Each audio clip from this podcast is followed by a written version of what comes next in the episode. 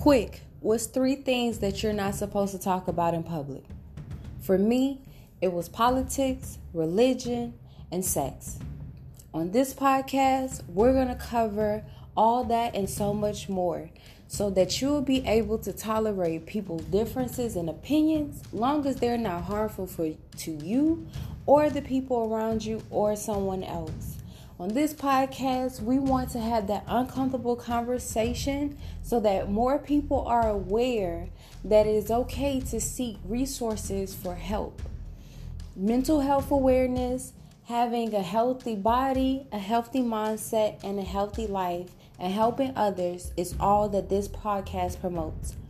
We're trying to make sure that no one feels alone in this world where everyone can feel alone.